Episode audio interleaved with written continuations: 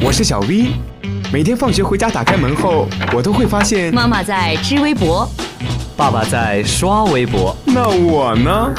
我只能听微博了。快来快来，微博大家庭来啦！微博大家庭，微博大家庭。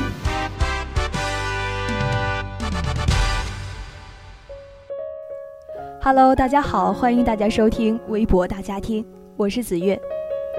当地时间四月二十号，世界最大学术出版机构之一的施普林格出版社发表撤稿声明，旗下期刊《肿瘤生物学》宣布撤回一百零七篇发表于二零一二年至二零一五年的论文，原因是同行评议造假。一百零七篇论文中全部和中国研究机构有关，还创下了正规学术期刊单次撤稿的数量之最。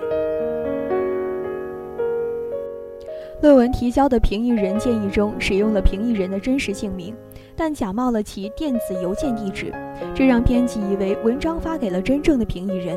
在我们与真正的评议人进行调查和沟通之后，他们确认并没有对此论文作出评审。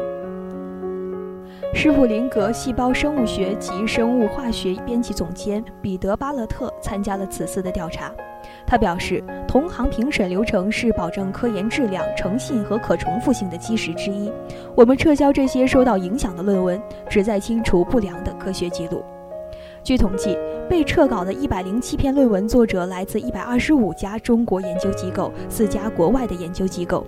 就国内涉及的研究机构而言，不仅复旦大学附属华山医院、中国医学科学院、北京协和医院等三家医院在列，浙江大学、武汉大学、同济大学等知名高校也涉猎其中。但相比之下，此次被撤稿的论文作者大部分来自于国内的各大医院。同行评审及投稿过程中的造假问题是全球性的，并非任何国家所特有的。我们筛查工作不针对任何国家。巴勒特对澎湃新闻表示。人们普遍有发表文章的压力，这不仅在中国，全球范围也是如此。但在中国，有一定的证明表示，提供所谓的语言编辑服务的第三方机构在操纵评审流程上发挥了作用。巴勒特说：“科研诚信是中国政府有关部门十分重视的事情，他们在过去的两年中也采取了重要的措施以解决相关问题。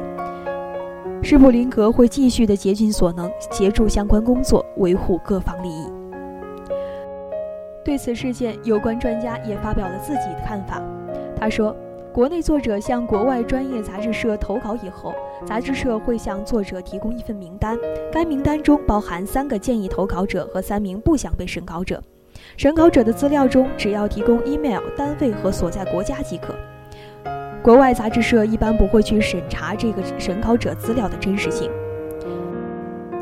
一般来说，从公开发表的论文中可以找到这种审稿者的国家名字和单位。如果联系用的 email 有变化，也是在情理之中。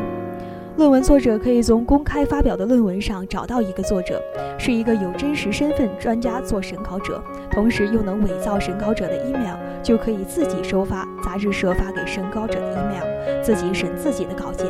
这就是这次一百零七篇文章造假的手法。这种手法只要审核审稿者的真实身份并联系，就可以进行造假。当然呢，也有网友表示，这种丢人的事儿被爆出来，有些造假者不进行深刻的自我反省，却出来洗白，也是不应该的。作为有署名的作者的各位医生，论文造假，无论其中的缘由到底是什么，你们都是主要的负责人，应该承担责任。体制环境下的逼迫可以作为你们辩解的缘由，但丝毫不能掩饰你们的过错。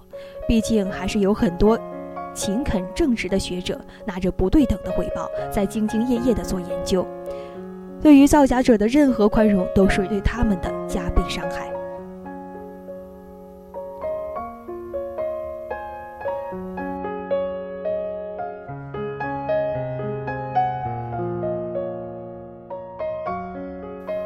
好了，今天的微博大家听到这里就要和大家说再见了。您还可以在荔枝 FM 上收听我们的节目，我是子月，我们下期再见。